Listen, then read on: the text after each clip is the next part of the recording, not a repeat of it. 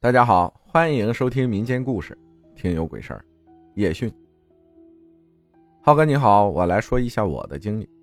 我在一七年的时候，在宁夏某部队服役，当时晚上的时候会有出去夜训的科目。宁夏多黄土小丘陵，晚上风沙也会大，出去训练的还有两辆步战车。当时车长是我的班长，通讯员是我们排长。我们都坐在车后面。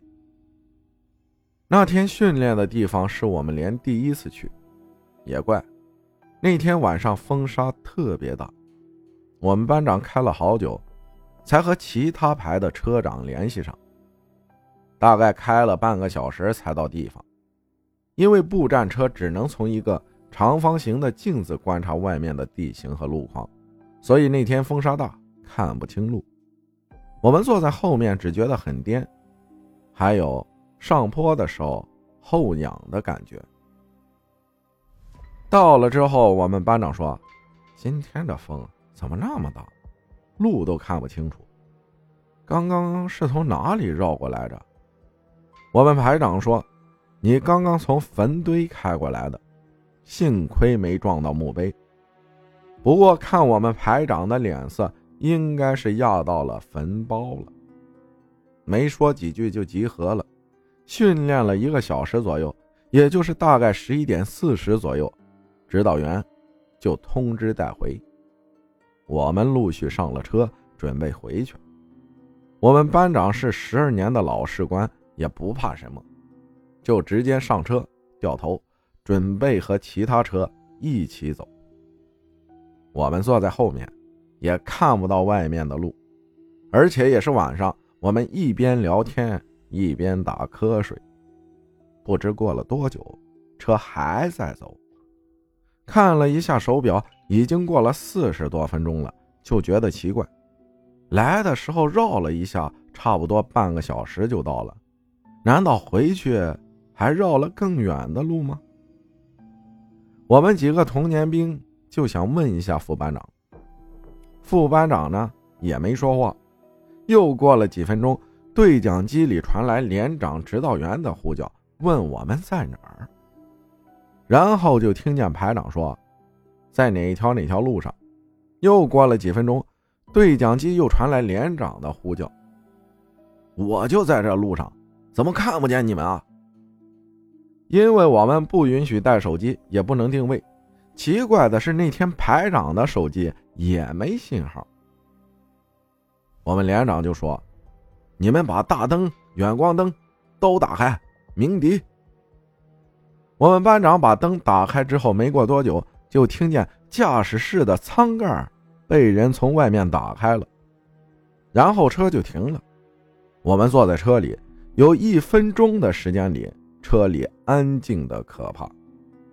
然后就听见指导员说：“把门打开。”我们把门打开之后，就看到指导员和连队里几个班长拿着手电筒在外面，看样子都在找我们。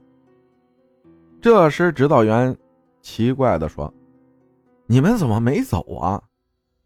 我们下来一看，原来我们就在训练场地的山背后，就是我们班长来的时候压过的一片坟地。紧接着，连长问我们班长。你怎么不跟车走啊？我班长就说：“刚刚下坡那个弯拐过去就看不见前车了，我就一直往前开，就一直开不到头。来的时候这条路也没那么长啊，刚刚正常开着呢，就看见前面有道光直射我眼睛，我就踩了刹车。”我们连长说：“山坡上就你一辆车在这个地方来回碾压，就没动过。”我们听了也觉得好奇，我估摸着那光啊，就是我们连长的手电筒，然后也没耽误，就准备掉头回连队。车开过那片坟地的时候，几个老班长同时喊了几声，就突然停了车，下来一看，那片地有一块碎了的墓碑和坟包，被车碾压的和平地差不多了。我们一想，原来我们来回碾压的地方。是在一个坟墓上面，我们又一想，刚刚我们坐在车里，底下竟然是一个坟墓。想到这儿，一遍一遍的鸡皮疙瘩在皮肤上面起伏。后来回去睡觉，还在耿耿于怀，越想越害怕。